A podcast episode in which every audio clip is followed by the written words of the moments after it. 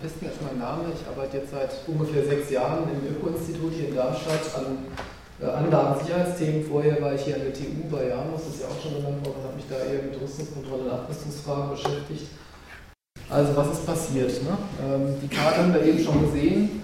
Äh, Japan hat äh, etwas über 50 Reaktoren hier äh, ähm, nochmal dargestellt. Die hellgrauen sind ähm, die Reaktoren, die auch schon, sagen wir mal, an die 40 Jahre alt sind. Ähm, also da gibt es auch schon einige in Japan und 40 Jahre ist bisher so eigentlich auch die Grenze dessen. Also die ältesten abgeschalteten Kraftwerke waren alle so 40, 41, 42 Jahre alt. Im Durchschnitt über alle Anlagen weltweit sind die Anlagen so mit 25, 26 Jahren abgeschaltet worden. Also 40 ist schon relativ alt. Da gibt es einige in Japan. Äh, rechts haben wir eben die Standorte auch schon gehört. Fukushima, ähm, es gibt zwei Standorte Fukushima, das ging am Anfang auch durcheinander. Ich hoffe, mittlerweile hat man es gelernt. Es gibt ein Fukushima Daini und ein Fukushima Daiichi, ähm, was glaube ich einfach auf Deutsch auch nur Fukushima 1 und Fukushima 2 heißt. Ähm, und Fukushima Daini war am Anfang im Gespräch, weil es auch dort zu Notstromfällen kam, weil auch dort Kühlsysteme ausgefallen sind. Nach den letzten Anlageninformationen, die dazu vorliegen, sind die aber soweit unter Kontrolle und auch abgekühlt, sodass da die Situation nicht so krass ist. Ähm, der Standort, der sozusagen das große Problem bereitet, ist eben Fukushima Daiichi. Äh, an diesem Standort Fukushima Daiichi gibt es sechs Reaktorblöcke, das heißt ein Standort, aber sechs Blöcke, auch das dürfte bekannt sein. Hier nochmal die Inbetriebnahmedaten. Der Block 1 ist der kleinste von der Leistung, wurde 71 in Betrieb genommen. Danach folgten 74, 76, 78 ähm, die Blöcke 2 bis 5, die baugleich sind mit 784 Megawatt elektrischer Leistung und äh, 79 dann nochmal ein größerer Block mit 1100 Megawatt. Also wir haben im Prinzip drei Gruppen von Anlagen. Den Block 1, der kleiner ist, die Blöcke 2 bis 5, die identisch sind, und den Block 6, der nochmal ein bisschen größer ist als die anderen Blöcke. Wichtig ist aber vielleicht auch noch zu sagen, aber auch das ist vielleicht ja bekannt, die Blöcke 1 bis 3 waren eben, als das Erdbeben passierte, in Betrieb. Die Blöcke 4, 5 und 6 waren abgeschaltet. Und noch ein Unterschied, den wir auch auf den Zerstörungsbildern dann später sehen, der Block 4 ist der Block, bei dem der komplette Reaktorkern ins Brennelementbecken entladen war. Also alles, was in den Reaktoren 1 bis 3 im Reaktorkern ist, ist bei dem Reaktor 4 in dieses Brennelementbecken gebracht worden, während in 5 und 6 noch ein großer Teil des Brennstoffs in den Reaktoren selbst ist. Deswegen ist auch bei 4 dieses Brennelementbecken so ein großes Problem, aber da kommen wir dann auch noch dazu. Auf dem Bild ein bisschen schöner zu sehen, also die Blöcke 1 bis 4 sind sozusagen von Nord nach Süd angeordnet in einer Reihe. Die Blöcke 5 und 6 sind weiter oben am rechten Bildschirmrand, also ein bisschen abgerückt von den anderen Blöcken. Man sieht, wie gesagt, hier unten äh, das Kühlwassereinlaufbecken, das heißt, über dieses Becken wird Kühlwasser für die Reaktoren, wenn sie denn funktionieren würden, eingesaugt, um dann die Becken, äh, um dann die Reaktoren eben zu kühlen. Da wahrscheinlich das alles ja nicht allen so gut bekannt ist, will ich jetzt einfach mal von vorne anfangen, wie ist so ein Ding aufgebaut? Also was sind die einzelnen Bestandteile? Also, Kann man das fragen? Klar. Also Bitte die Folie nochmal zurück. Kühlwasser-Einlaufbecken, ich meine, holen die das aus dem Meer? Ja. Das Kühlwasser? Ja, nicht das Wasser, mit dem du sozusagen in den Reaktor einspeist. So, also das Wasser, mit dem du im Reaktor bist, das ist natürlich ein geschlossener Kühlkreislauf, aber du hast dann irgendwo einen Wärmetauscher und das Wasser, das über, über das du sozusagen über den Wärmetauscher führst und wo du die Wärme abführst, das holst du aus dem Meer. Wie bei uns aus dem Fluss, genau. Ich fange jetzt einfach mal von innen an, sozusagen, wie ist so ein Reaktor aufgebaut, damit man dann mit den ganzen Begriffen auch irgendwie was anfangen kann. Das hier ist so ein typisches ähm, Brennelement. Also so ein Brennelement besteht aus diesen Metallrohren. Das sind erstmal hier so dünne Rohre, die haben wenige Millimeter Durchmesser. Im Inneren sitzen Brennstoffpellets, also der, das eigentliche Uran, der eigentliche Brennstoff. Diese Rohre sind äh, bei Druckwasserreaktoren sowas wie 4, 4,5 Meter lang. Bei den Siedern sind sie, glaube ich, etwas kürzer. Genaue Zahlen habe ich da jetzt allerdings auch nicht im Kopf. Diese Brennstäbe, diese einzelnen hier, sind eben über so Brennstabhalter zu so einem Bündel zusammengefasst, was man dann Brennelement nennt. Die Abstände sind dazu da, dass zwischen den Brennstäben eben Kühlwasser durchströmen kann, das dann beim Siedewasserreaktor von unten nach oben durchströmt, sich während der Zeit eben aufheizt, in Dampf umwandelt und dann ein Dampf-Wasser-Gemisch sozusagen oben aus den Brennelementen austritt. Die Brennelemente selbst befinden sich im sogenannten Reaktordruckbehälter. Das ist dieses Metallgefäß, das man hier so außenrum sozusagen sieht. Der ist jetzt hier mal aufgeschnitten zu sehen. Ähm, von hier unten kommen Steuerelemente rein, die die, die die äh, Reaktion sozusagen steuern und die zur Abschaltung dienen. Hier dieser rote Bereich, das sind die Brennelemente, die wir eben gesehen haben. Davon stehen hier im inneren Bereich etwa 500, 600 beim Siedewasserreaktor nebeneinander, sind sozusagen so zylinderförmig angeordnet, einige Meter hoch werden von unten mit Kühlwasser durchströmt. Dabei wird halt Dampf erzeugt, der Dampf wird dann hier oben separiert abgeführt und über diese Rohrleitung, die man hier sieht, wird dann der Frischdampf rausgeführt. Und über diese Stutzen, die man hier sieht, wird eben Kühlwasser oder im Notkühlfall dann Notkühlwasser in diesen Reaktordruckbehälter reingeführt. Das Wasser läuft dann hier runter, strömt von unten durch die Brennelemente, kocht, siedet, der Dampf entsteht hier oben, strömt wieder hier raus. Also das ist ein geschlossener Kühlkreislauf. So funktioniert das im Normalfall. Und dieser Druckbehälter, aus welchem Material ist der? Das ist ein Edelstahlbehälter. Was genau für ein Material die da jetzt verwendet haben, kann ich dir jetzt aus dem Kopf auch nicht sagen. Und dieses Zirconium, von dem wir immer hören, Ja. das ist diese Das Hülle von diesen einzelnen Röhren. Genau. Das Zirconium, von dem wir immer hören, da komme ich aber später auch nochmal zu, ist das Material, das hier das Uran sozusagen umschließt. Also das soll auf der einen Seite sozusagen sich halt gut thermisch ausdehnen können, weil diese Brennstäbe werden natürlich sehr heiß, kühlen dann wieder ab, soll sich also thermisch gut ausdehnen können, soll Wärme gut leiten können, damit du die Hitze aus dem Inneren des Brennstabs nach außen als Kühlmittel abgeben kannst, soll dicht sein, weil diese Dinger gasdicht sein müssen. Es entstehen auch gasförmige Spaltprodukte, die müssen in im Brennstab eingeschlossen sein. Also das ist das Zirconium, von dem man sozusagen hört, was dann auch zur Wasserstoffbildung beigetragen hat. Komme ich aber später nochmal zu. Ähm, Dann haben wir hier, wie gesagt, den Reaktordruckbehälter. Der schließt also im Prinzip diesen, äh, diese Brennelemente ein, steht unter hohem Druck, deswegen auch eben Druckbehälter, also im Normalbetrieb sowas wie 70 Bar und hoher Temperatur. Ähm, Und da strömt eben das Kühlmittel durch. Und wie sieht jetzt diese Anlage aus, die da in Fukushima steht? Das ist ein sogenannter ein, General Electric Siedewasserreaktor, also zu den Abkürzungen. In Deutschland will man SWR dazu sagen, im englischen Sprachgebrauch dann BWR für Boiling Water Reactor. Das hört man so jetzt im Moment natürlich auch immer mal wieder. Und dieses spezielle Design, also dieser Grundriss hier, der heißt Mark I Containment. Also es gibt dann, dann später entwickelt Mark II, Mark III Containment. Die sehen einfach geometrisch ein bisschen unterschiedlich aus. Die Dinger, die in Fukushima stehen, zumindest die Blöcke 1 bis 5, sind Mark I beziehungsweise noch ein Improved Mark I Containment, also das, was wir jetzt hier sehen. Was sind hier die Bestandteile? Das hier, das rote hier, sind wie gesagt die Brennelemente. Die sind in diesem Metallbehälter, dem Reaktordruckbehälter, also diesem rosanen. Ja, den haben wir uns eben angeguckt gehabt. Der wird von unten mit Wasser durchströmt, Dampf strömt raus, wird nach draußen geführt und treibt dann außen Turbinen. Dieser Reaktordruckbehälter wird hier von so Betonwänden getragen und gestützt und befindet sich innerhalb eines Sicherheitsbehälters, diesem Stahlbehälter, der hier so blau eingezeichnet ist und der so wie eine umgekehrte Glühbirne aussieht. Ähm, Wird deswegen auch vom Design her manchmal so genannt im Englischen. Ähm, Dieser Sicherheitsbehälter hier außenrum, der hat zwei Funktionen. Der hat die Funktion zum einen, wenn es irgendwie in einem, also aus dem Betrieb heraus zu einem Leck an diesem RDB bzw. an Leitungen hier kommt, dann kann hier Kühlmittel austreten, das kann verloren gehen, dieses Kühlmittel würde in diesen Sicherheitsbehälter hier ausströmen und das soll in diesen Sicherheitsbehälter eingeschlossen werden, damit man es dann abkühlen und wieder zurück in diesen Reaktordruckbehälter füllen kann. Dass also einfach das Kühlmittel nicht verloren geht, weil man es braucht, um um das Ding kontinuierlich zu kühlen. Und die zweite Funktion dieses Sicherheitsbehälters ist natürlich auch noch, wenn dann der Kern irgendwann beschädigt ist und Radioaktivität aus diesem Kern austritt, also die Radioaktivität, die entsteht, ist komplett hier in diesem Kern eingeschlossen am Anfang. Wenn die irgendwann austritt und dieser Reaktordruckbehälter beschädigt sein sollte, dann soll eben auch dieser Sicherheitsbehälter dafür sorgen, dass die Radioaktivität hier drin bleibt. Der Sicherheitsbehälter ist hier dann noch von Betonstrukturen sozusagen umgeben, die zum einen als radiologischer Schild dienen sollen, also die Radioaktivität gegebenenfalls abschirmen sollen, die auch noch Stabilität ähm, dieses, dieses, äh, dieses Sicherheitsbehälters dienen sollen und die natürlich auch Schutz von Einwirkungen von außen dienen sollen.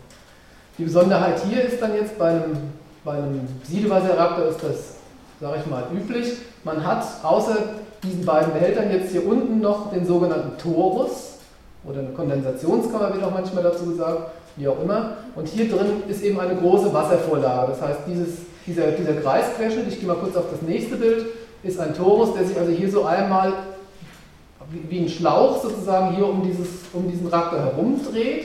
Ich gehe nochmal zurück. Und der ist eben mit Wasser gefüllt. Wozu dient dieses Wasser? Das dient dazu, wenn jetzt es sozusagen hier zu Beschädigungen kommt oder man sozusagen die externe Kühlung verliert, dann wird Dampf aus diesem Reaktordruckbehälter über Leitungen durch diese Durchgänge hier runtergeführt und der Dampf, der hier drin entsteht, wird dann in dieser Wasservorlage kondensiert, heizt diese Wasservorlage auf und aus dieser Wasservorlage wird dann kälteres Wasser wieder zurückgepumpt in den RDB. Das heißt, der, der Fall, den man zuerst macht, wenn irgendwas schief geht, ist, die Leitungen, die ganz nach außen gehen, werden gekappt. Dampf, der hier drin entsteht, wird hier runtergepumpt, kondensiert hier und Wasser von hier wird wieder zurückgepumpt hier in den RDB. Das geht eine ganze Weile lang gut, weil man hier relativ, einen relativ großen Wasservorrat hat. So eine Größenordnung 1500 Tonnen Wasser hat man hier unten drin. Das ist, glaube ich, bei den Blöcken 2 bis 5 sogar noch mehr. Also genaue Zahlen kann ich jetzt auch nicht sagen. Aber das ist eben ein relativ großer Wasservorrat. Bis man den aufgeheizt hat, dauert es natürlich eine ganze Weile. Das heißt, man kann einfach durch Umwälzen dieses Wassers das Ding relativ lange stabilisiert halten. Hier oben sehen wir außerdem noch als Bestandteil dieses BE-Lagerbecken, also das Brennelemente-Lagerbecken. Was hat das für eine Funktion? Wenn die Brennelemente, die hier drin waren, verbraucht sind, also einige Jahre im Einsatz waren, das Spaltmaterial da drin ähm, verbraucht ist und radioaktive Spaltprodukte entstanden sind, dann sind die sehr heiß und sehr radioaktiv. Man kann sie dann erstmal nicht direkt irgendwo anders hinbringen, sondern sie werden dann aus diesem Reaktor hier rausgeholt. Dazu werden, wird hier oben dieser komplette Bereich mit Wasser geflutet dann wird dieser Deckel von dem Sicherheitsbehälter hier aufgemacht, dann wird der Deckel von dem Reaktordruckbehälter hier aufgemacht, dann werden die Strukturen hier oben rausgenommen und dann werden die Brennelemente von hier rausgehoben und hier rüber dieses Brennelement Lagerbecken gebracht und frische Brennelemente von draußen werden in den Reaktor eingesetzt. Das heißt, in diesem Brennelement Lagerbecken lagern dann eben über längere Zeiträume, zwei, drei, vier, fünf Jahre, einfach abgebrannte Brennelemente, die man aus diesem Reaktor nach Entladung sozusagen hier rausgenommen hat. Das ist das, was ich vorher gesagt habe bei dem Reaktor Nummer 4 hat man genau das gemacht. Der war runtergefahren vor dem Erdbeben und man hat im Prinzip alle Brennelemente von hier rausgenommen und hat sie hier reingestellt. Und die sind natürlich das, die auch nach Abschaltung Hitze produzieren und Wärme produzieren. Das heißt, statt hier immer im, im Reaktor produziert in dem Reaktor 4, also dem Block 4, produzieren die ihre Wärme hier oben in diesem BE-Becken. Hier sieht man auch so Dampfleitungen, die hier rauskommen und dann weggehen. Ähm, einige von denen laufen dann über diese Verbindungsleitung hier runter in, den, in diesen Torus, also in diesen Ring hier unten. Und hier sieht man diese Verteilungsleitungen und hier geht dann die Dampfleitung runter in diese Wasservorlage. Das heißt also, wenn hier drin Dampf produziert wird, kann der über diese Leitung hier runtergeführt werden, soll dann hier drin kondensieren und von hier wird dann eben Wasser wieder zurück, auch wieder hier in diesen Reaktor rein transportiert. Hier oben ist dieses Brennelement-Lagerbecken, das haben wir eben auch schon angesprochen. Ne? Also hier sieht man auch, der ist jetzt im Prinzip dann bis hier oben hin mit Wasser aufgefüllt das heißt, man könnte dann jetzt hier diese Deckel abnehmen, die hier oben hinstellen, die Brennelemente von hier rausholen und durch dieses Wasser hier in dieses Brennelementlagerbecken bringen, so, so wie das hier bezeichnet ist. Hier drüben ist, das, ist der Ladekran, also hier würden frische Brennelemente angeliefert werden, die würde man dann hier mit diesem Kran hochheben, würde sie dann hier rüber transportieren, könnte sie dann hier in den Reaktor reinbringen. So funktioniert das Ding, wenn alles in Ordnung ist. Das heißt aber, dass dieses, diese Betonhülle oben beweglich, dass man da äh, praktisch dieses, äh, ja, genau. ist dieses komplette Ding mit Wasser geflutet, oder? Genau, also hier oben, diese, diese Platten, die hier liegen, die sind Abschirmungen, die sozusagen während des Betriebs hier liegen, um das Ding abzuschirmen. Wenn ich den Reaktor ausgeschaltet habe, dann wird hier mit Wasser geflutet. Das ist im Normalbetrieb, glaube ich, nicht der Fall, wenn ich es weiß, auch wenn es hier so eingezeichnet ist, im Normalbetrieb nicht der Fall. Wird aber dann eben, wenn der Reaktor abgeschaltet wird, wird hier alles mit Wasser geflutet. Diese Betonplatten werden dann zur Seite gehoben, damit man von oben dran kann. Dann werden die Deckel aufgemacht, werden zur Seite gehoben und, und sozusagen einen Zugang hierzu geschenkt. Vielleicht auch der Hinweis, deswegen zu diesen Bildern, die man dann später mal gesehen hat, ihr seht auch hier schon, diese Betonstrukturen gehen im Prinzip bis auf diese Höhe, also diese dicken Beton oder diese relativ dicken Betonwände, die gehen nur bis auf diese Höhe und hier oben diese Ladebucht, wo also im Prinzip nur der Kran ist, ist eher nur so eine relativ einfache Stahlkonstruktion. Bei dem allerersten Reaktor, die Bilder, an die kann man sich noch erinnern von der ersten Explosion, da war im Prinzip also hier oben drin Wasserstoff angesammelt, kommen wir später dazu, und hier oben drin gab es eine Explosion und dieses ganze obere Stockwerk hat es dann zerlegt, während sozusagen hier unten diese Gebäudestrukturen dann doch noch weitestgehend ganz geblieben sind. Bei diesem Reaktor, bei den anderen halt nicht. Dann komme ich jetzt einfach mal zu den, zu den einzelnen Schritten im Unfallablauf und bringe danach dann noch ein paar Bilder zu den Systemen, die eigentlich hätten funktionieren sollen oder nicht hätten funktionieren sollen. Also um 16.46 Uhr am 11. März gab es ein Erdbeben der Stärke 9, ungefähr, was hatten wir vorher für eine Zahl stehen, 150 Kilometer, glaube ich, grob von dem Standort, von dem wir jetzt geredet haben, entfernt.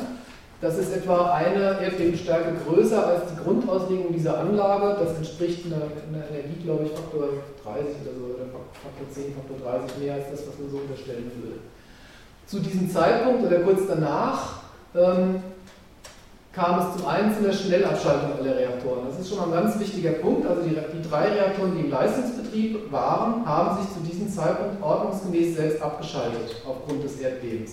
Das heißt, die nukleare Energieproduktion aus der Kettenreaktion ist zu diesem Zeitpunkt unterbrochen worden. wichtig, weil man ansonsten natürlich ein deutlich größeres Problem bekommen hätte. Also das hat zumindest funktioniert. Nach bisherigen Kenntnisstand oder nach dem, was ich bisher sozusagen gesehen habe, hat dieses Erdbeben direkt schon dazu geführt, dass das umgebende Netz ähm, zusammengebrochen ist, also die Stromversorgung sozusagen in der Umgebung der Anlage zusammengebrochen ist. Wenn jetzt die Stromversorgung zusammenbricht und der Reaktor sich abschaltet, dann müssen ja die Kühlsysteme, die den Reaktor nachkühlen müssen, trotzdem noch laufen. Das sind zum Teil große Pumpen, das sind Wärmetauscher, das, man braucht Leittechnik, um die ganzen Sachen anzusteuern, da müssen Armaturenverfahren werden. Das heißt, man braucht sehr viel Energie, um auch nach Abschaltung die Wärme aus dem Inneren des Reaktors abzuführen. Diese Energie kommt normalerweise nach Abschaltung von außen, also aus dem Netz. Wenn dieses externe Netz nicht da ist, also man von außen keine Energie holen kann, der Reaktor ist hier abgeschaltet, produziert keine mehr, hat man einen sogenannten Notstromfall. Dann gibt es im Inneren der Anlage Notstromdiesel, die sollen dann anspringen, um die notwendigen Systeme mit elektrischer Energie zu versorgen. Damit dann in Pumpen angetrieben werden, die dann die Wärme aus den Reaktoren abführen. Um 15.41 Uhr am selben Tag hat dann der Tsunami, der von diesem Erdbeben ausgelöst worden ist, den Standort erreicht. Die letzte Zahl, die ich dazu gehört habe, war, dass die Flutwelle etwa 14 Meter Höhe hatte. Die Anlage war ausgelegt für eine Flutwelle von etwa 6 Metern, 6, irgendwas Metern. Also es war mehr als doppelt so hoch wie das, wogegen die Anlage ausgelegt war. Das hat dann natürlich dazu geführt, dass diese, dieses Kühlwassereinlaufbecken überflutet worden ist, dass da Dinge kaputt gegangen sind, die, Einlauf, äh, die Einlaufkanäle beschädigt oder zerstört worden sind. Das heißt, das Nebenkühlwassersystem aus, ist ausgefallen. Das hat entweder direkt oder indirekt, das weiß ich bis heute immer noch nicht, auch dazu geführt, dass die Notstromdiesel ausgefallen sind. Es kann sein, dass die einfach durch Kurzschlüsse aufgrund von Überflutungen ausgefallen sind. Es kann auch sein, dass die ausgefallen sind, weil natürlich auch diese Notstromdiesel wiederum gekühlt werden müssen über diese Nebenkühlwassersysteme, die aber nicht mehr funktioniert haben. Das heißt, die können auch einfach überhitzt haben. Was genau, weiß ich im Moment noch nicht, wird man, noch, wird man in der späteren Auswertung sozusagen noch rausfinden. Jedenfalls sind auch diese Diesel ausgefallen. Dann ist auch die, das, die Brennelementbeckenkühlung ausgefallen. Also Brennelementbecken haben wir vorher schon gesehen. Da sind die entladenen Brennelemente drin. Die müssen auch kontinuierlich gekühlt werden. Die werden auch von diesem Nebenkühlwassersystem mitgekühlt. Das heißt, auch für die ist die Kühlung ausgefallen. Zu dem Zeitpunkt hatte man also praktisch keine elektrische Energie mehr in der Anlage, bis auf batterieversorgte Systeme. Batterien können natürlich keine großen Pumpen antreiben, die ein paar hundert Kubikmeter Wasser pro Stunde pumpen müssen. Ja? Wie kann also der Kern, der, der, Reaktor selbst, also wenn ich von Kern spreche, dann meine ich damit diese Menge der Brennelemente im Inneren des Reaktordruckbeltes, die jetzt noch sehr heiß sind und weiter Wärme produzieren. Ja? Wie kann der gekühlt werden? Es gibt in dieser Anlage eine dampfgetriebene Pumpe. Eigentlich eine relativ clevere Sache. Ähm, deren Idee ist im Prinzip, mein Reaktor ist nach wie vor heiß, das Wasser siedet nach wie vor, es entsteht Dampf unter hohem Druck.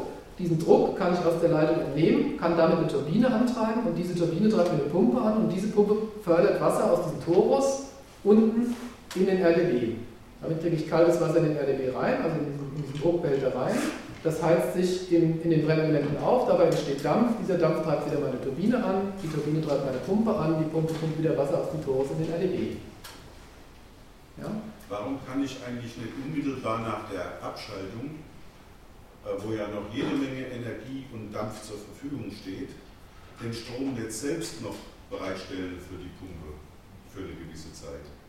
Gut, im Prinzip könntest du mit dem Dampf natürlich auch sozusagen eine Turbine antreiben, die einen Generator antreibt und damit Strom produzieren und mit dem Strom die Pumpe antreiben. Das wird natürlich auch gehen, aber dann hast du wieder, dann hast du aber sozusagen nochmal ein System dazwischen geschaltet, was ja auch kaputt gehen könnte. Also du musst dann irgendwie erstmal einen Generator antreiben und der kann ja auch beschädigt werden oder deine Stromleitung kann beschädigt werden. Also im Prinzip ist die Idee sozusagen möglichst möglichst wenig Bestandteile, die irgendwie kaputt gehen können, zu haben. Naja, ich meine, also der, der, heißt, der Dampf geht auf die Turbine, die Turbine treibt den Generator, da hängt ein Transformator hinten dran und ab ins Land. Ne? Warum kann ich nicht. Ja, das Land, das geht mir nicht Ja, das war ja dann nicht mehr, ja, ja im Normalfall. Es geht ne? hier um die Systeme in der Anlage. Ja, ja, auch, aber warum kann ich nicht von dem, was an der äh, Generator zur Verfügung steht, an elektrischer Energie, wenn man die Turbine weiter drehen lässt, warum kann ich diesen die Teil des Stroms, dieser elektrischen Energie nicht auf die Kuh geben? Die ganzen externen Systeme, die normalerweise Strom produzieren in der Anlage, das sind sogenannte betriebliche Systeme, also das, was normalerweise den Strom produziert. Die sind normalerweise nicht dagegen ausgelegt, dass ein solches Erdbeben passiert. Also bei denen gehst du sowieso davon aus, dass die kaputt gehen. Das heißt, da können Leitungen anreißen und abreißen, da kannst du dann halt Dampf verlieren nach außen, du kannst Wasser, das du normalerweise reinpumpen würdest, verlieren. Das heißt, bei den Systemen gehst du davon aus, die gehen wahrscheinlich kaputt. Das heißt, du sperrst diese Leitungen, die nach draußen gehen, ab. Du hast Armaturen, die, die erste Funktion ist sozusagen dieses Kühlmittel, das innen drin ist und den RDW kühlen soll. Das darf nicht verloren gehen nach außen. Du machst all diese Leitungen zu. Und nur Leitungen von Notkühlsystemen, die speziell dafür da sind, jetzt bei diesem Ereignis noch zu funktionieren, nur die lässt du sozusagen laufen. Alles, was sonst draußen war und für die normale Stromerzeugung sowas war, ist nicht gegen diese Belastung ausgelegt und gehst du davon aus, ist zu dem Zeitpunkt kaputt. Also ich will es vielleicht nochmal zuspitzen, weil nach dem Siedewasserreaktor geht der, der Dampf direkt auf die Turbine und ja. der ist radioaktiv belastet. Ja. Und jetzt wird das Abspatt sozusagen ja. am Kesselaußenrand zugemacht, genau. damit das radioaktive Material im Dampf nicht ähm, genau. bei, einem Riss, bei, einer, bei, einem, genau. bei, einem, Riss eines Rohrs nach außen geht. Genau. Also du hast normalerweise eben, also wie gesagt hier, das ist, das ist das Innere und alles, was du machen willst, ist sozusagen dieser Sicherheitsbehälter hier der soll jetzt deine Radioaktivität einschließen, wenn irgendwas freigesetzt wird. Das heißt, alles, was an Leitungen rausgeht aus diesen Sicherheitsbehältern nach draußen an andere Systeme, machst du zu, damit nichts nach draußen gehen kann, bis auf die Leitung, die du unbedingt noch brauchst, um jetzt eben Wasser von hier unten wieder hier rein zu fördern. Ja, diese Leitung lässt offen, alles andere machst du dicht, damit einfach nicht die Gefahr besteht, dass irgendwo Kühlmittel verloren geht, Radioaktivität nach draußen geht. So, okay, Tsunami macht, äh, macht das Nebenübersetzsystem kaputt, lässt die Notstromdiesel ausfallen. Man bezeichnet das dann als Station Blackout, also Blackout wirklich im Sinne von die Lichter gehen aus. Also man hat jetzt nur noch batteriegetriebene Systeme und eben in dieser Anlage glücklicherweise eine dampfgetriebene Pumpe, die noch relativ lange nach dem Ereignis auch gelaufen ist und die wichtig war sozusagen überhaupt für dieses Ereignis, damit es überhaupt nicht noch schlimmer ausgegangen ist, als es bis jetzt ausgegangen ist. Der Effekt ist aber natürlich trotzdem der. Also wir haben jetzt im Moment noch laufen eine dampfgetriebene Pumpe und die macht nichts anderes als Wasser aus dem Torus in den Reaktordruckbehälter zu fördern. Da wird das Wasser heiß, verdampft, der Dampf geht zurück in diesen Torus und wird da kondensiert. Was passiert also? Das Wasser in diesem Torus wird heißer und immer heißer. Irgendwann ist dieses Wasser 100 Grad heiß. Wenn es 100 Grad heiß ist, kann ich keinen Dampf mehr kondensieren. Das heißt, zu diesem Zeitpunkt laufe ich dann sozusagen in den Fall, dass mein Dampf nicht mehr kondensiert werden kann und dann fangen meine Drücke in meinem System unkontrolliert an zu steigen. Ich kann den Dampf nicht mehr wegkondensieren, im Sicherheitsbehälter bleibt Dampf sozusagen bestehen, im Druckbehälter der Dampf kann nicht mehr vernünftig nach draußen abgeführt werden, meine Drücke innen drin steigen jetzt an, mein System ist komplett aufgeheizt, weil ich keine Wärme nach draußen abführe. Ich habe sie nur intern im System umgewälzt. Und zu dem Zeitpunkt muss ich anfangen und Druck entlasten. Ja, da kann man jetzt noch zwei Fälle des Druckentlassens unterscheiden. Gut, ich gehe mal hier nochmal einzeln durch. Also zu dem Zeitpunkt jetzt Aufheizen, Toruswasser und Druckanstiege. Wie gesagt, 15.41 Uhr fängt es an. Nach ungefähr 8 Stunden um 22 Uhr hat man sich entschieden zu evakuieren. Da hat man nämlich gesehen, okay, wir haben keine Wärmeabfuhr nach außen, unser System heizt sich langsam auf, wir werden irgendwann aufmachen müssen nach außen. Es kann dann sein, dass dann Aktivität in welchem Maßstab auch immer nach draußen kommt. Deswegen hat man hier angefangen zu evakuieren. Um ungefähr 23.45 Uhr sind dann auch die Batteriekapazitäten erschöpft. Die Batterien brauche ich natürlich ganz wesentlich auch, um überhaupt zum Beispiel noch Anzeigen zu haben.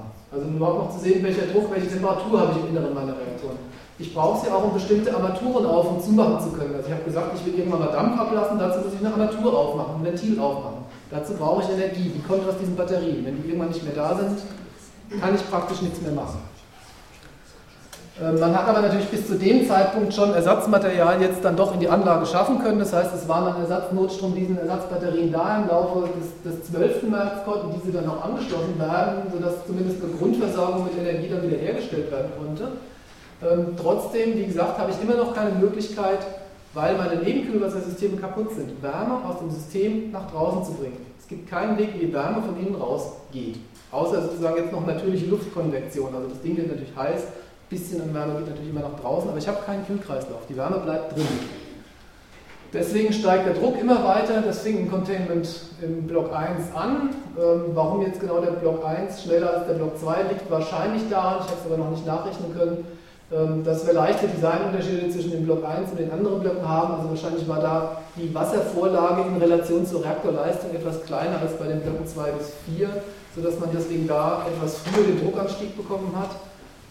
Insgesamt war die Leistung aber kleiner, sodass es dann vielleicht im langfristigen Verlauf ein bisschen günstiger in Block 1 gelaufen ist. Naja gut, man, wie gesagt, der Druck fängt irgendwann an zu steigen, wird immer größer, man muss den Druck, man muss den Druck entlasten. Um 11 Uhr bereitet man sich darauf vor, um 14.30 Uhr beginnt man dann mit der Druckentlastung des Containments in Block 1. Also Containment ist dieser Sicherheitsbehälter, also diese äußere Hülle, in der einfach sich jetzt mittlerweile der Dampf anstaut, den ich nicht mehr kondensiert bekomme. Da muss ich den Druck rauskriegen, lasse also jetzt, äh, lasse jetzt Dampf raus Und ungefähr eine Stunde später kommt es dann zu dieser ersten Explosion, die man gehört hat, die man gesehen hat. Diese Brennstäbe haben Zirconium als Hüllrohrmaterial.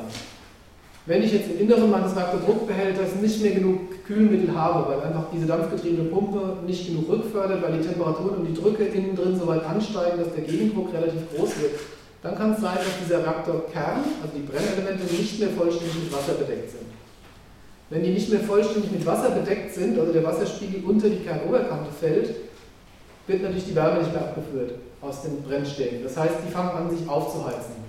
Und ab einem bestimmten Temperaturbereich, ich zeige dann nachher nochmal ein Bild, fängt dieses Zirconium an, Sauerstoff aus dem Wasser aufzunehmen, also zu oxidieren, und übrig bleibt dann der Wasserstoff aus dem Wasser. Dadurch wird also Wasserstoff im Inneren dieses Reaktors gebildet. Im Inneren des Reaktordruckbehälters und im Inneren des Sicherheitsbehälters ist das noch kein großes Problem. Der Sicherheitsbehälter ist inertisiert. Inertisiert heißt, er ist mit einer Stickstoffatmosphäre gefüllt im Normalbetrieb. Gut, solange der Wasserstoff keinen Sauerstoff sieht, passiert mit dem Wasserstoff nichts. Jetzt lässt man aber Druck ab aus dem Containment. das heißt, man lässt das Innere dieses, dieser Atmosphäre nach draußen. Draußen hat man natürlich Sauerstoff. Das heißt, der Wasserstoff aus dem Inneren mischt sich mit dem Sauerstoff aus der Luft. Irgendwann entsteht eine zündfähige Wasserstoff-Sauerstoff-Gemisch und es gibt eben eine Explosion. Und die haben wir gesehen und die hat eben um 15.36 Uhr dann den oberen Teil des Reaktorgebäudes 1 zerstört. Ab 20 Uhr an demselben Tag hatte man dann dieselbe Situation in den Containments in Block 2 und 3. Das heißt, auch da stieg einfach der Druck mittlerweile so an, dass man irgendwann Druck entlasten muss. Ähm, hat das dann auch, ähm, hat das dann auch äh, später tun wollen. Jetzt hat man hier in diesem Block 1 hier ja sozusagen eine Druckentlastung durchgeführt. Eine Druckentlastung heißt zwei Dinge. Zum einen lasse ich sozusagen den Dampf aus meinem Inneren raus, damit entziehe ich dem System natürlich Energie, es kühlt aus, mein Druck fällt. Das heißt natürlich zum einen mein Hochdrucksystem, das ich vorher hatte, also diese dampfgetriebene Pumpe, die auf den hohen Dampfdruck angewiesen war, läuft jetzt natürlich nicht mehr, weil ich keinen Druck mehr habe. Der Vorteil ist aber umgekehrt, weil ich keinen hohen Druck mehr innen habe, kann ich jetzt auch mit sogenannten Niederdruckpumpen, also mit einer normalen Feuerlöschpumpe, versuchen, Wasser in diesen RTD reinzupumpen. Solange da drin halt hohe Drücke herrschen, 20 Bar oder sowas herrschen, schafft es eine normale Pumpe nicht, da was reinzupumpen. Jetzt habe ich den Druck abgelassen, das heißt, ich kann jetzt eine normale mobile Pumpe an eine Leitung anschließen, kann Armaturen aufmachen und kann Wasser in diesen Reaktordruckbehälter reinpumpen. Und dieses Wasser ist natürlich kalt, das heißt, ich kühle damit mein System jetzt erstmal wieder ab und komme jetzt sozusagen in den Zustand, dass ich einmal wieder kaltes Wasser reintue, das kann wieder verdampfen. Ich habe jetzt einmal wieder Zeit gewonnen, bis wieder neuer Druck sich aufbaut, bis das ganze System eben sich wieder aufheizt. Und das ist im Prinzip das, was seitdem kontinuierlich eigentlich passiert ist. Man füllt immer wieder Seewasser von außen in den Reaktordruckbehälter oder in das Containment rein, kühlt das System dadurch ab, das Wasser verdampft dann irgendwann und auf die Art und Weise geht die Wärme nach draußen. Ja? Ich dachte, der komplette Block wäre so geschlossen, dass kein Dampf raus könnte im Normalfall. Ja. Wird jetzt der Dampf abgelassen? Ähm, du hast natürlich Ventile, die du eben auf- und zufahren kannst. Also du hast, du hast also es gibt die Möglichkeit an sich. Ja, ja, an sich, an sich natürlich. Also der Block ist natürlich im Normalbetrieb ja auch so geöffnet, dass du Dampfleitungen hast, die nach draußen gehen, die zur Turbine gehen und die Turbine antreiben und dann wieder zurückgehen und, und das Wasser zurückführen. Also die Leitungen sind an sich da. Im Störfall gibt es aber zwei nacheinander geschaltete Armaturen, die einfach diese Leitungen dicht machen, damit normalerweise nichts nach draußen geht. Aber wenn du Strom hast, dann kannst du halt in der Warte auf den Knopf drücken und kannst sagen, diese Armatur soll jetzt aufgehen und dann kannst du den Dampf nach draußen lassen. Es gibt auch in diesen Reaktoren extra nachgerüstet solche Druckentlastungsventile, um genau in solchen Störfallszenarien, also in solchen Unfallszenarien genau das machen zu können. Das war ursprünglich im Design nicht so vorgesehen, ist aber später auch nachgerüstet worden. Ja? Das sind, das sind vier Stunden, fünf Stunden, äh, nein sogar sechs zwischen der Druckentlastung.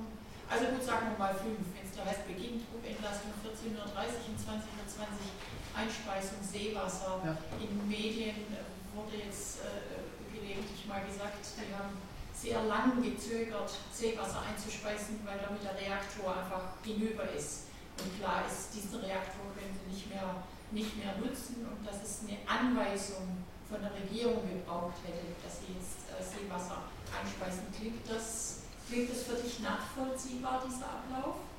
Oder gibt es für dich mit dem Wissen, das du hast, und ich weiß, du sitzt nicht vor Ort und du bist nicht bei Telekom, äh, irgendeinen Grund, warum sie vielleicht doch äh, vernünftigerweise mit, äh, mit diesem Seewasser gewartet hätten, weil es wurde auch gesagt, diese sechs Stunden waren elementar und deshalb hat sich, hat sich das alles so hm. äh, nochmal hochgeschaukelt.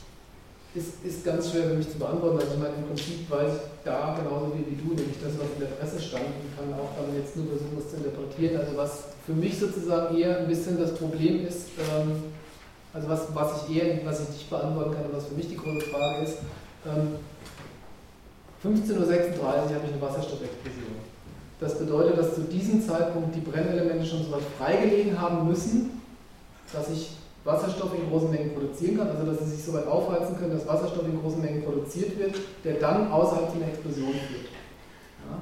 Und für mich ist die Frage, warum ist es dazu gekommen? Wenn theoretisch dieses Hochdrucksystem ordnungsgemäß funktioniert, also solange das ordnungsgemäß funktioniert, es ja, hält es den Reaktor immer geflutet und wenn dieses System irgendwann nicht mehr wenn dieses System irgendwann nicht mehr in der Lage ist, sozusagen den Druck zu halten, dann würde ich zu diesem Zeitpunkt versuchen, Druck zu entlasten und dann mit einem Niederdrucksystem einzuspeisen. Zu verhindern, dass überhaupt mal mein Reaktordruckbehälter so weit leer läuft, dass diese Brennelemente freigesetzt werden und Brennelementschäden entstehen. Das war aber zu dem Zeitpunkt ja schon so. Also warum man überhaupt sozusagen so lange mit der Druckentlastung gewartet hat, ob die einfach überhaupt keine Möglichkeit hatten, ein Niederdrucksystem anzuschließen und einzuspeisen, ist mir unklar. Oder ob sie einfach auch mit dem Zustand im Inneren nicht unbedingt, also es ist ja auch immer noch bis zu einem gewissen Grad unklar, was wissen die Leute eigentlich zu welchem Zeitpunkt über den Zustand im Reaktor. Funktionieren noch die Temperatur- und Druckanzeigen im Reaktor? Oder müssen die sozusagen auch rechnen und raten, wie die Zustände im Inneren sind? Ja, also das ist, wissen wir auch nicht genau, was die zu welchem Zeitpunkt jeweils wussten über den Zustand im Reaktor. Für mich ist die große Frage, warum gibt es diese Wasserstoffexplosion zu dem Zeitpunkt? Können Sie es mir beantworten? Ich denke mal, die hatten ja kein Süßwasser. Lange gezögert, bis sie dann eh, eh das Seewasser da reinlassen wollten. Ja, aber nochmal. Die also, haben ja kein Süßwasser. Die haben ja keine Blumen. Gut, aber ich meine, der, der, also der entscheidende Punkt, oder einer der, einer der entscheidenden Punkte, da kommen wir aber vielleicht dann später nochmal dazu, ist, solange mein Kern, solange mein Kern gekühlt und intakt ist, kann ich ihn auch sozusagen weiterkühlen. Wenn mein Kern anfängt kaputt zu gehen und zu schmelzen, dann weiß ich irgendwann nicht mehr, ob ich ihn überhaupt noch kühlen kann, egal ob mit Seewasser oder mit irgendwas anderem. Und ich kann eigentlich nicht glauben, dass jemand, um seinen Reaktor zu retten, dieses Risiko eingeht, dass er in eine Teilkernschmelze reinläuft. Denn dann hat er wirklich ein Problem. Dann weiß er nämlich überhaupt nicht mehr, ob er die Situation noch mal in den Griff kriegt. Und da, da, da dieses Problem sozusagen mit dieser Wasserstoffexplosion um 1536 offensichtlich schon da war, da hat ja die Kernzersetzung schon begonnen. Weiß ich nicht, ob, ob dann überhaupt halt eine Möglichkeit zur Niederdruckeinspeisung zu diesem Zeitpunkt bestanden hätte. Also es ist nur Spekulation, ich kann es nicht besser beantworten, aber ist es direkt dazu, sonst würde ich. Ja, ich wollte noch äh, kurz mit dem Seewasser. Ich vermute ja, da wird dann ja auch Reste von Sand und sonst was dabei sein. Das müsste ja unter Umständen auch ähm, wieder zu Schäden an Pumpen und allem Möglichen führen können. Klar, also wie, wie die das Wasser sozusagen noch vorklären können, ob die da noch irgendwelche Einlauffilter und sonst irgendwie was haben, also welche Qualität das Wasser hat, dass sie da reintun können, da kann man natürlich auch noch drüber spekulieren, das ist klar. Also, ja, aber, aber wie gesagt, wenn das passiert mit naja, ich glaube, irgendwelche externen Pumpen oder so sind dabei nicht das Problem, die kann man zum Not ersetzen, die sind nicht so teuer. Das wirklich entscheidende Problem, ob diese Anlage sozusagen noch zu retten war oder nicht, ist die Frage, bleibt mein Reaktorkern intakt oder kriege ich radioaktive Freisetzung aus meinem Reaktorkern? Wenn ich die bekomme, dann ist mein Inneres so weit hinüber, dass ich diese Anlage nie wieder in Betrieb nehmen werde. Da ist mir dann auch Seewasser, ja oder nein, vollkommen egal. Wenn der Kern kaputt ist, kann ich die Anlage abschreiben. Also insofern, äh, das, das kann sein, das mag sein, aber so richtig überzeugt bin ich nicht davon. Aber ist Spekulation. Äh, denkst du, man hat gemerkt, dass der Wasserstoff das ist ja genau die Frage, die ich habe. Ich weiß es nicht. Ich kann es dir nicht beantworten. Das ist, das ist genau der Punkt. Also wie gesagt, diese 15.36 Uhr Explosion, da ist für mich einfach noch ungeklärt. Ähm, wenn, wenn, die vorher gesehen hätten, man, der Füllstand im Reaktordruckbehälter fällt über die Kein-Oberkante, wir kriegen das System nicht mehr gekühlt, es, die Brennelemente heizen sich jetzt auf, es wird gefährlich, hätte ich erwartet, dass sie dann früher Druck entlasten und früher versuchen, im Niederdrucksystem einzuspeisen. Ich meine, hätte man den Wasserstoff nicht Nee, Wasserstoffdetektion im Inneren des Sicherheitsbehälters oder des Druckbehälters hast du eigentlich nicht und da du keine nach außen gehenden Leitungen mehr hattest, hast du da keine Möglichkeit. Du hast im Prinzip zu dem Zeitpunkt an wesentlichen Anzeigemöglichkeiten eigentlich nur Druck- und Temperatursensoren im Kern, im Reaktordruckbehälter und im Sicherheitsbehälter. Viel mehr Informationen hast du nicht über den Zustand. Aber ob die alle funktioniert haben, weiß ich nicht.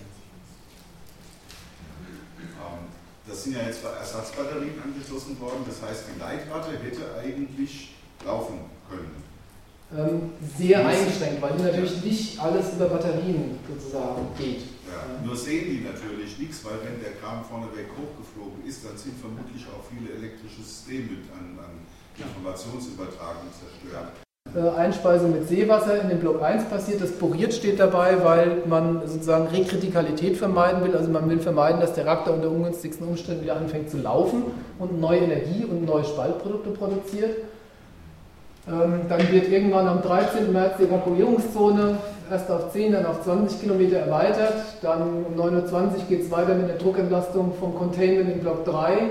Ab 12 Uhr dann Einspeisung von Seewasser in Block 3, ab 13.50 Uhr Druckentlastung Containment in Block 2. Also dieses, dasselbe Schema läuft jetzt in den anderen Blöcken auch durch.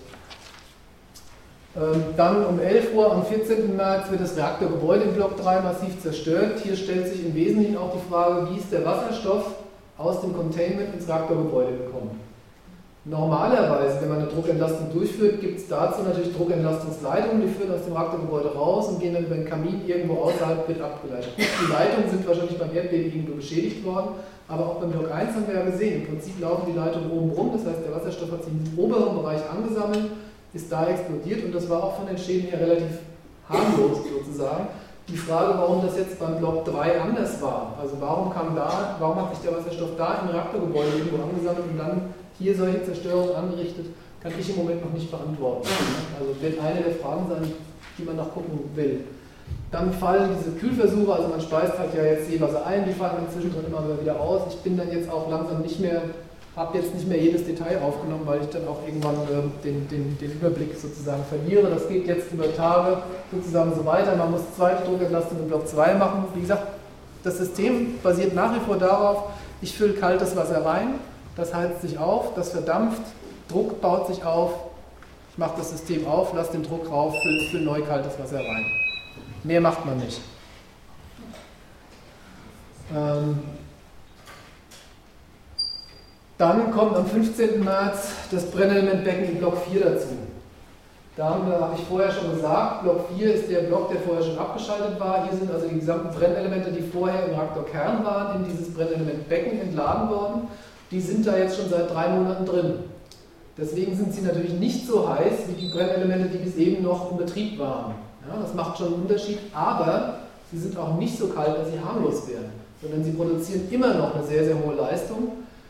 Normalerweise hat so ein Brennelementbecken eine ordentliche Wasservorlage. Wir haben vorher die Bilder irgendwie gesehen. Also die Brennelemente stehen unten in diesem Becken und normalerweise habe ich so 6 bis 7 Meter Wasserüberdeckung in diesem Becken.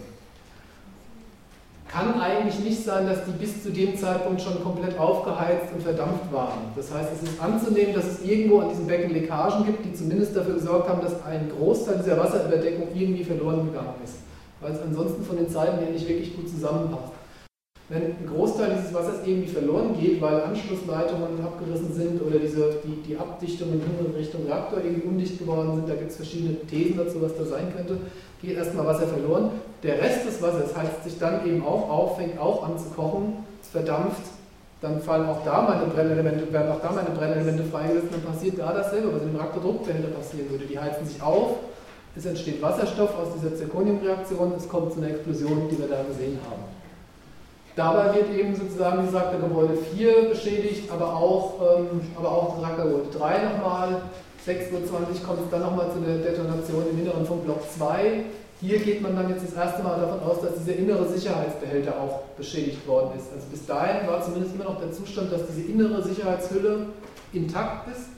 Was zum einen heißt, das Kühlmittel bleibt drin und was zum anderen heißt, die Radioaktivität bleibt bis auf das, was ich im Rahmen der Druckentlastung rauslasse, auch drin. Da ist jetzt möglicherweise auch der Sicherheitsbehälter beschädigt. Ich habe seitdem nicht so richtig viel davon gehört. Also ob man jetzt wirklich misst, dass es da Austritte gibt, welche Wassermengen, welche Dampfmengen, welche Aktivitätsmengen, weiß man nicht so richtig viel, aber die Aktivitätswerte, die man mittlerweile liest, sind halt doch auch beträchtlich dort an der Stelle. Ja gut, so geht es weiter. Wie gesagt, ich meine, alle Details brauchen wir dann jetzt, glaube ich, nicht zu machen. Am 16. März wird dann die Anlage das erste Mal vollständig geräumt. Also vollständig heißt dann auch wirklich vollständig. Dann kommen später entweder 50 Leute zurück, um sozusagen die notwendigen Systeme irgendwie laufen zu lassen, also Druckentlastung durchführen, Wasser reinpumpen. Ähm, man versucht seitdem eben in unregelmäßigen Fällen Wasserzufuhr zu diesem Brennelementbecken zu machen und auf die Reaktoren Wasser abzuwerfen, um einfach sozusagen von außen Wasser auf den Sicherheitsbehälter zu bringen. Das kann dann verdampfen und dadurch dem System Wärme entziehen. Also man muss irgendwie die Wärme aus dem System rauskriegen. Christoph, ja.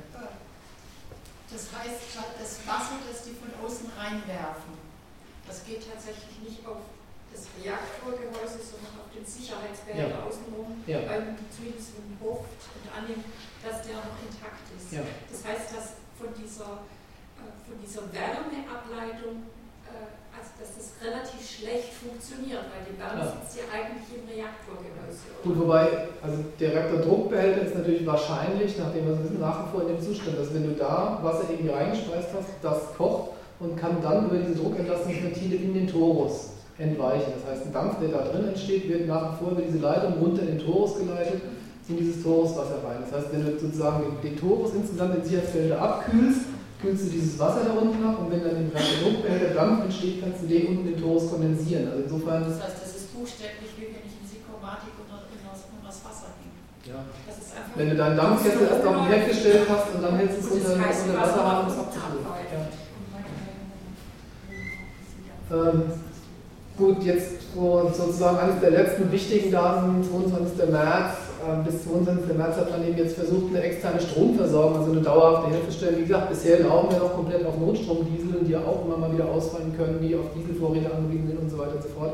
Jetzt hat man zumindest schon mal wieder Strom der nächste große Schritt ist jetzt natürlich, okay, Strom habe ich, aber habe ich noch Pumpen, die ich damit betreiben kann? Also ist dieses Nebenkühlwassersystem noch irgendwie in einem Zustand, dass ich jetzt Pumpen wieder anwerfen kann, dass ich Wasser ein, einsaugen kann, dass ich Rohrleitungen habe, die noch intakt sind? Das wissen wir alles im Moment noch nicht. Die Informationen dazu sind unklar. Ich, bin, ich kann auch noch nicht mal sagen, ob TEPCO das weiß. Meine, sagen tun sie es uns natürlich nicht, aber ob die es selbst wissen, weiß natürlich auch kein Mensch. Ähm, Gut, okay, das, das vielleicht zum Unfall geschehen und jetzt einfach nochmal so ein paar Größenordnungen dazu. Also ja, Wärme, ja, wo, wo kommt die her, war vorher die Frage. Also die Wärme im Inneren dieses Reaktors entsteht aus dem Nachzerfall der radioaktiven Spaltprodukte. Also meine Energie produziere ich dadurch, dass ich Urankerne habe, die spalte ich in zwei Hälften. Diese beiden Hälften ähm, können ganz unterschiedliche äh, physikalisch-chemische Isotope sein. Viele davon sind einfach radioaktiv und zerfallen. Und bei diesem Zerfall entsteht eben Energie, Wärme. Ja? Das ist zum einen die Energie und die Strahlung, die sozusagen, wenn sie nach außen dringt, uns dann krank machen kann und gefährlich ist. Ist aber auch ganz plump und einfach dann Wärme, wenn sie im Inneren bleibt und von dem Wasser aufgefangen wird. Die Wärme ist unmittelbar nach Abschaltung eines Reaktors etwa 6 bis 7 Prozent der Volllast des Reaktors. Das heißt, wenn ich hier einen Reaktor mit einer thermischen Leistung, bei dem Block 1 sind es glaube ich 1400 Megawatt etwa habe, bin ich danach bei 6 bis 7 Prozent. Ähm, das sind dann irgendwie sowas wie 100 Megawatt Größenordnungsmäßig. Also das ist schon noch so ein kleines Gaskraftwerk oder sowas. Klingt dann in den ersten Stunden relativ schnell ab. Hier sehen wir jetzt unten eine Zeitskala, die ist auf Stunden, also bis zu einem Tag. Da sieht man also, nach einem Tag ist der Anteil von der ursprünglichen Leistung, der jetzt noch freigesetzt wird, dann runtergegangen auf etwas unter 0,5 Prozent. Ja? 0,5 Prozent klingt jetzt erstmal wenig, aber oben rechts stehen jetzt die Zahlen. Was heißt das jetzt? 0,5 Prozent entsprechen für die Unit 1, also den Block 1, etwa 8 Megawatt und für die Blöcke 2 und 3 etwa 13 Megawatt. Megawatt ist immer so ein bisschen eine schwere Größenordnung, kann man sich nicht so wirklich viel vorstellen. Also vielleicht immer mal den, den klassischen Vergleich, den Michael Seiler, mein Chef, immer ganz gerne bringt. Jeder von uns kennt diese schönen kleinen Radiatoren, diese elektrischen Heizungen, die man zu Hause stehen hat.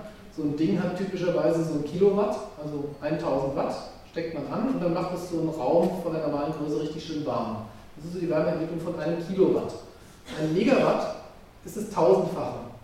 Das heißt, Sie stellen 1000 solcher Dinge in einen Raum, also dieser Reaktor, der, der Reaktorkern ist so 5 Meter Durchmesser, 5 Meter hoch, also ist ein schönes, großes, gemütliches Wohnzimmer. Da stelle ich also jetzt 8000 im Block 1 oder 13.000 im Block 2 von diesen Radiatoren rein und schalte sie ein. Das ist die Wärmemenge, die jetzt nach 24 Stunden noch entsteht in diesen Reaktoren. Die muss ich rauskriegen. Also das ist nicht wenig, auch wenn es 0,5% sind. Das ist nicht wenig. Was bedeutet das im Wasserumsatz? Da sind auch ein paar Zahlen, die Alex Gahler zum Glück ausgerechnet hat ähm, und mir zur Verfügung gestellt hat. Ähm, also um jetzt einfach Wasser zu verdampfen, brauche ich diese Zahlenangaben da oben, 3600 Megajoule pro, ähm, pro Stunde. Ähm, die, die, die ich brauche, um Wasser zu verdampfen. Und ein Megawatt verdampft 1,5 Tonnen Wasser pro Stunde. Das ist so die Richtgröße, die man sich einfach vor Augen führt. Wenn wir jetzt diese Zahlen hören, was da die Hubschrauber da an die Brennelementbecken rein, was tut diese Betonspritzpumpe, 50 Tonnen ähm, Wasser pro Stunde pumpt die in diese Brennelementbecken rein. 1 Megawatt Leistung verdampft 1,5 Tonnen Wasser pro Stunde. Block 1 etwa 8 Megawatt, Block 2 und 3 etwa 13 Megawatt, okay, bei, bei 0,25 Prozent. Wir sind ja mittlerweile, ist ja nicht mehr 24 Stunden, wir sind ja schon viel weiter weg. Also hier auf der Tagesskala ist jetzt ungefähr ähm, 10 Tage her. Ja, wir sind also jetzt da, wo der Punkt ist. Das war gestern oder heute, ich weiß es nicht ganz genau. Da sind es nur noch 0,2 Prozent, also viel weniger, ja, nur noch ungefähr die Hälfte. Das heißt also immer noch etwa 4 Megawatt im Block 1, etwa äh, 4, nee, ja, 4 und etwa 6, 7 Megawatt im Block 2 und 3.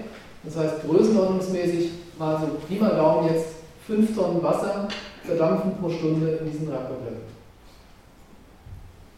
Was passiert in den Brennelementlagerbecken? Das ist ja jetzt noch länger abgeklungen, hier dann jetzt auf einer Zeitskala bis 300 Tage. Also das Brennelementlagerbecken ist vor ungefähr drei Monaten entladen worden. Drei Monate sind also 300, das sind etwa 100 Tage. Dann wären wir da bei, naja, 0,07, 0,08 Prozent. Sind wir noch ein bisschen niedriger, aber dann brauchen wir immer noch eine Tonne oder so pro Stunde. Also das sind die Mengen an Wasser, die wir jetzt brauchen, um diese Systeme zu kühlen. Jede Stunde eine Tonne Wasser ins Brennelementlagerbecken, jede Stunde äh, drei, vier, fünf Tonnen Wasser in die Reaktordruckbehälter der anderen drei Reaktoren. Die Wassermengen müssen wir nachfüllen, um die Dinger gekühlt zu bekommen. Okay, vielleicht ganz, jetzt gegen Ende nochmal irgendwie ein paar technische Zeichnungen, die hätte ich vielleicht am Anfang nochmal irgendwie zeigen sollen. Also das ist jetzt sozusagen dieses dampfgetriebene System, einfach damit es nochmal klar ist, wie funktioniert das. Das ist der Reaktordruckbehälter. Hier oben ist diese Frischdampfleitung, über die normalerweise der kochende Dampf rausgeführt wird nach draußen zur Turbine. Im Störfall gibt es eben hier diese beiden Ventile, die werden zugemacht, damit ist diese Leitung dicht. Der Dampf geht dann über diese Leitung hier runter, treibt hier eine Turbine an. Der Abdampf wird dann hier in dieses Torus Wasser, also das hier unten ist das Wasser in diesen Torus geleitet und kondensiert da.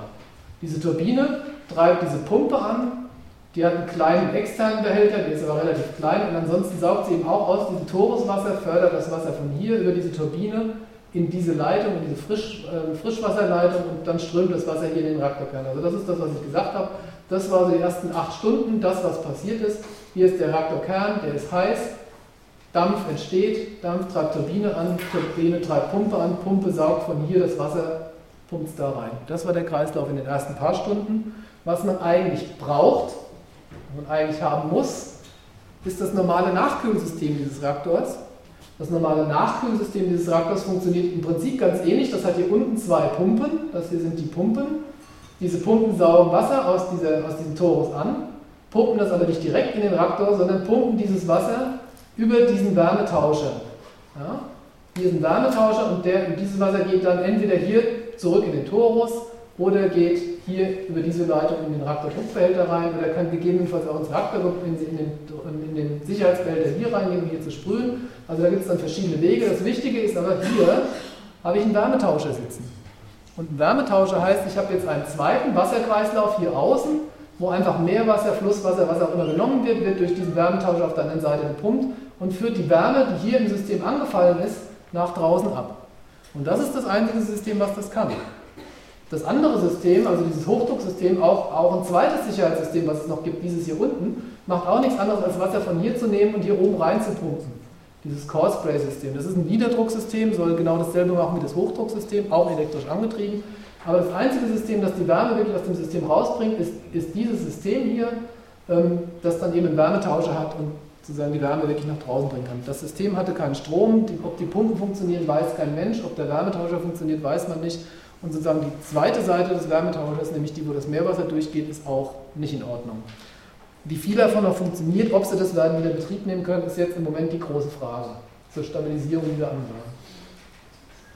Nochmal ein Bildchen, was passiert mit den Brennelementen, wenn sie sich aufheizen. Einfach nochmal ein paar Zahlen, die muss man sich jetzt nicht merken, weil man es einfach irgendwie weiß. Wir fangen unten an, 1100 Grad, Da schmelzen so bestimmte Strukturmaterialien.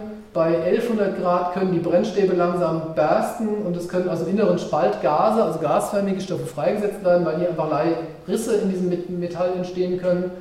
Dann schmelzen bei, gehen bei 1200 Grad so Eutectica-Stähle kaputt. Das ist für Druckwasserreaktoren ähm, relevant. Ab 1270 Grad fängt diese Zirconiumoxidation an, bei der der Wasserstoff entsteht. Ab 1400 Grad können dann die Abschaltstäbe, die hier dazwischen sind, anfangen zu schmelzen und verloren gehen. Das ist dann ein Problem, dass es dann gegebenenfalls auch zur Rekritikalität kommen könnte unter ungünstigen Umständen. Ähm, und wenn man dann sozusagen sukzessive weiter hochgeht, gehen dann eben Edelstähle kaputt, das Zirconium geht kaputt, äh, Uran fängt an zu schmelzen und dann hier oben, ganz oben sind wir dann eben bei den, bei den Schmelzpunkten des eigentlichen Brennstoffs und spätestens, wenn sozusagen diese Temperaturen dann erreicht sind, dann geht einfach die, die, die, alles, das komplette Ding einfach nur noch eine einzige Schmelze, also alles, was gasförmig ist, kann dann nach außen treten. Leichtflüchtige Stoffe wie Cäsium und so weiter können einfach durch die Thermik nach draußen getragen werden, sind dann in dem Wasserdampf in der Luft und können dann eben nach außen kommen. Also das sind so ein paar typische, typische Zahlenwerte, bei denen dann wann was passiert. Was haben wir drin in dem Brennstoff? Also wie gesagt, das ist so ein Brennstab, schematisch. Hier sind so Uranpellets innen drin, außenrum haben wir eine Metallhülle. Normalerweise in diesen Pellets sind eigentlich die ganzen festen Spaltprodukte drin. Ähm, es gibt hier aber jeweils auch sozusagen Freiräume und es gibt hier oben einen sogenannten Spaltgasraum, wo sich die Edelgase, die entstehen, Jod, Cäsium, also gasförmige oder leicht flüchtige Stoffe ansammeln können während des Betriebs hier oben drin. Solange das also alles intakt ist, ist das alles eingeschlossen. Wenn das Ding irgendwann kaputt geht, Risse bekommt, schmilzt, dann können die Materialien rauskommen. Das haben wir jetzt alles auch in den letzten Tagen natürlich reichlich gehört. Jod ist ein ganz wichtiger Kandidat, der dann die Schilddrüse angreift. Cäsium ist ein wichtiger Kandidat, weil es ein harter Gammastrahler ist, der eine sehr lange Halbwertszeit mit 30 Jahren hat und so weiter und so fort. Also hier gibt es eine ganze Reihe von Nukliden, die sozusagen zu unterschiedlichen Zeitpunkten unterschiedliche Wirkung haben. Da will ich nicht im Einzelnen drauf eingehen. Ähm, das ist dann sozusagen die Frage, was passiert nach Freisitzung. Hier noch dieses Bild, kann ich nur empfehlen. Ähm, also in dem Fall kann ich die Seiten der Gesellschaft für Anlagen und Reaktorsicherheit tatsächlich sehr empfehlen. Ähm, die macht im Auftrag des Bundesumweltministeriums eine Auswertung des Ereignisses und die da zur Verfügung stehenden Informationen finde ich lesbar, finde ich gut, finde ich übersichtlich, finde ich nach allem, was ich weiß, richtig. Kann ich also tatsächlich nur sagen, wenn man sich aktuell informieren will, mir ist auch international keine Seite bekannt, die ich besser finde, sozusagen. Da sind sehr viele Angaben. Ähm, diese Tabelle ist jetzt nicht GRS eigenarbeitet, sondern die wird, äh, die wird von der japanischen Organisation im japanischen und im englischen zur Verfügung gestellt und die GRS übersetzt sie dann aber auf Deutsch und macht noch ein paar zusätzliche Angaben. Ich weiß nicht, ob man viel davon lesen kann, wir müssen aber auch nicht im Einzelnen durchgehen. Die, die einzelnen Spalten sind die einzelnen Reaktorblöcke von 1 bis 6 und hier angeordnet sind dann den Zustand im Kern der Brennstäbe, Zustand des Sicherheitsbehälters, Zustand der Reaktorkühlsysteme, Reaktorgebäudezustand, Wasserstände und Drücke in den, in den jeweiligen Reaktordruckbehältern im Containment und so weiter und so fort. Und rot heißt eben, sieht nicht gut aus, ist kaputt oder angegriffen. Gelb heißt ähm, kritischer Zustand und grün heißt, naja, okay, ähm, hier sieht es im Moment ganz gut aus, was man im Moment weiß. Also das ist eine Zusammenfassung des Gesamtzustands der Anlage kann man auf der Seite runterladen und sich im Detail angucken. Will ich jetzt nicht im Detail darauf eingehen. Wenn dazu Fragen sind, kann ich sie gerne beantworten. Ähm, bitte? Einfach grs.de, also Gesellschaft für Anlagen und Reaktorsicherheit. Hier oben steht GRS und das ist einfach grs.de, also hier unten diese grs.de. Noch ein paar Bilder, um sich es einfach immer mal wieder in Erinnerung zu rufen. Ähm, Block 3 eine qualmende Ruine, Block 4 dampft auch schon munter vor sich hin, Block 1 ist das Dachgeschoss weg. Ähm, dieses Bild finde ich auch sehr eindrucksvoll, weil man eben wirklich sieht, okay, Block 3 ist, da ist nichts mehr von übrig, der dampft fleißig aus. Block 2 sieht eigentlich noch ganz gut aus, aber leider, man hat hier ja, dieses Loch auch reingemacht, um Wasserstoffanwendungen zu vermeiden. Auch hier qualmt es leider die ganze Zeit raus. Ich sage das jetzt ganz flapsig, weil ich dazu wirklich sagen muss, ähm, es gibt ermutigende Informationen sozusagen, dass sie vorankommen mit ihren Maßnahmen. Es kann zum jetzigen Zeitpunkt aus meiner Sicht, es kann sein, dass sie die, An, also dass sie die Anlage im jetzigen Zustand stabilisiert bekommen. Es kann sein. Aber wir wissen es nicht, weil wir nicht wirklich wissen, wie ist der Zustand im Inneren der Anlagen. Es kann zu jedem Zeitpunkt sein, dass es doch nochmal zu einer schweren Explosion kommt, dass es doch nochmal zu einer größeren Freisetzung kommt, wenn die Arbeitsbedingungen vor Ort irgendwann aus, komplett außer Kontrolle geraten, sodass eben wirklich niemand mehr da arbeiten kann, dann kann man die Anlage natürlich auch in dem Zustand nicht mehr halten. Es müssen Leute vor Ort sein, die sich einfach um die Systeme kümmern, um die Pumpen kümmern. wenn da keiner mehr arbeiten kann, dann wird die Situation endgültig außer Kontrolle geraten. Das heißt, im Moment gibt es die Hoffnung, dass die Anlage in diesem Zustand stabilisiert werden kann. Aber ob das tatsächlich gelingt oder nicht, kann ich auch nicht beantworten. Voran? Mir fehlt äh, eine Information über die Freisetzung. Wie viel weiß man, was freigesetzt sein Nee, also zu Gesamtmengen sozusagen, was jetzt wirklich freigesetzt worden ist, liegen mir keine Informationen vor und ich zweifle auch daran, dass irgendjemandem die Informationen vorliegen. Also es gibt. Nee, glaube nee. Das Problem ist wirklich, glaube ich, einfach, wir wissen nicht, wie der Zustand der Reaktoren ist. Also wie viele Brennelemente sind kaputt gegangen, bis zu welchem Umfang sind sie kaputt gegangen, bis zu welchen Temperaturen haben sie sich erhitzt, also wie viel an Spaltmaterial ist in das, in das Innere des, des Reaktors sozusagen entlassen worden. Das, davon hängt gesagt, mit welchen welche Konzentrationen im Dampf sind. Dann lassen die Dampf raus, dann siehst du natürlich diese Peaks, aber aus denen jetzt sozusagen auszurechnen, wie hoch war die Konzentration, welche Gesamtmengen habe ich rausgelassen, gibt es noch irgendwo anders Leckagen. Bei dem Brand von Brennelementlager wird das völlig unkalkulierbar also ich glaube nicht daran, dass irgendjemand weiß und sagen kann, welche Gesamtmengen da rausgekommen sind. Das wird man später rekonstruieren können, aber zum jetzigen Zeitpunkt glaube ich nicht, dass es irgendjemand weiß. Und ist es jetzt gestoppt oder tritt immer noch äh, radioaktive Strahlung aus oder was tritt aus? Was auch das ist ganz schwer zu sagen. Wie gesagt, heute habe ich jetzt wieder äh, Werte gelesen, dass einfach die, die, die Strahlungswerte im Block 2 auf extrem hohe Werte wieder hochgegangen sind, die ja zum Teil auch wieder Leute irgendwie evakuiert haben. Das wechselt sich stündlich und täglich. Ähm, dazu weiß ich tatsächlich zu wenig, was in der Anlage passiert. Ob das jetzt darauf zurückzuführen ist, dass an diesem Block 2 eben wirklich ein Leck an diesem Torus existiert, ob das da dass einfach Leitungen mittlerweile undicht werden, darüber was rauskommen kann. Ähm, ob, ob die Brennelementlagerbecken in den anderen Reaktoren, also auch da gibt es ja Brennelementlagerbecken, die nicht, so, die nicht so eine Wärmelast haben wie der in Block 4, aber die auch eine Wärmelast haben, ob da mittlerweile irgendwo Probleme auftreten. Es gibt da ganz viele noch offene Fragen, die ich einfach nicht beantworten kann.